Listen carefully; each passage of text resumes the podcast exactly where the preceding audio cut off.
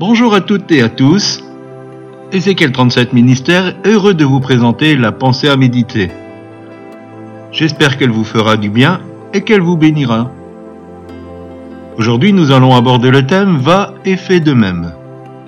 Notre lecture est dans l'évangile de Luc, chapitre 10, verset 30. Jésus reprit la parole et dit Un homme descendait de Jérusalem à Jéricho. Aujourd'hui, j'aimerais m'arrêter sur un passage de la Bible que probablement tout le monde connaît et qui pourtant m'interpelle encore en cette journée.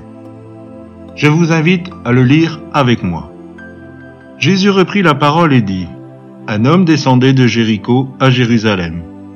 Il tomba au milieu des brigands qui le dépouillèrent, le chargèrent de coups et s'en allèrent, le laissant à demi-mort.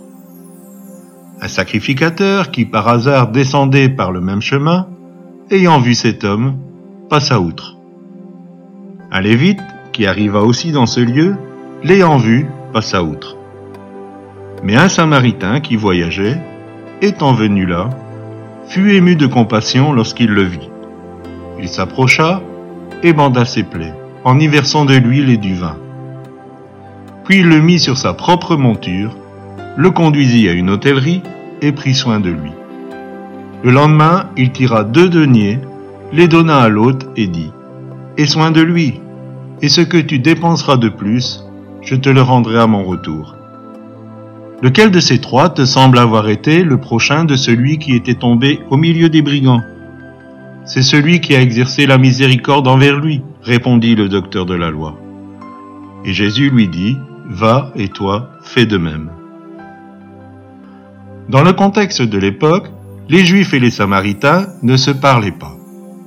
Je dirais même qu'ils étaient aux antipodes les uns des autres et se haïssaient.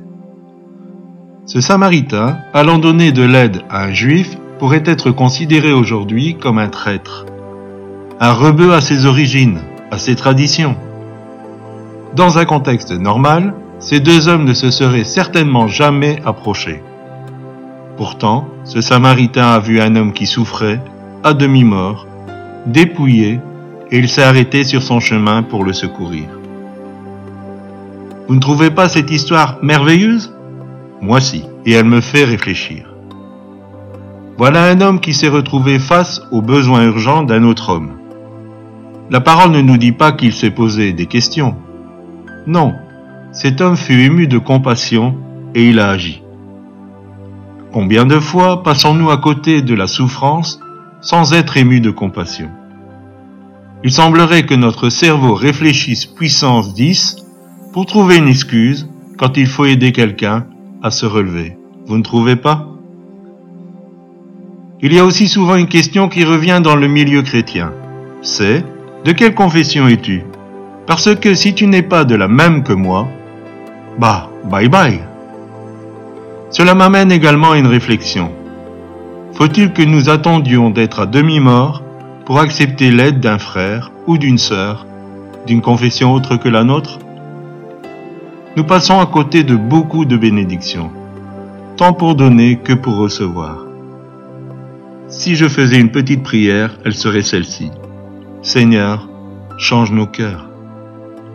C'est ma prière, sera-t-elle aussi votre prière? Soyez abondamment bénis. Passez une bonne journée et n'hésitez pas à nous écrire sur www.mfpg.be.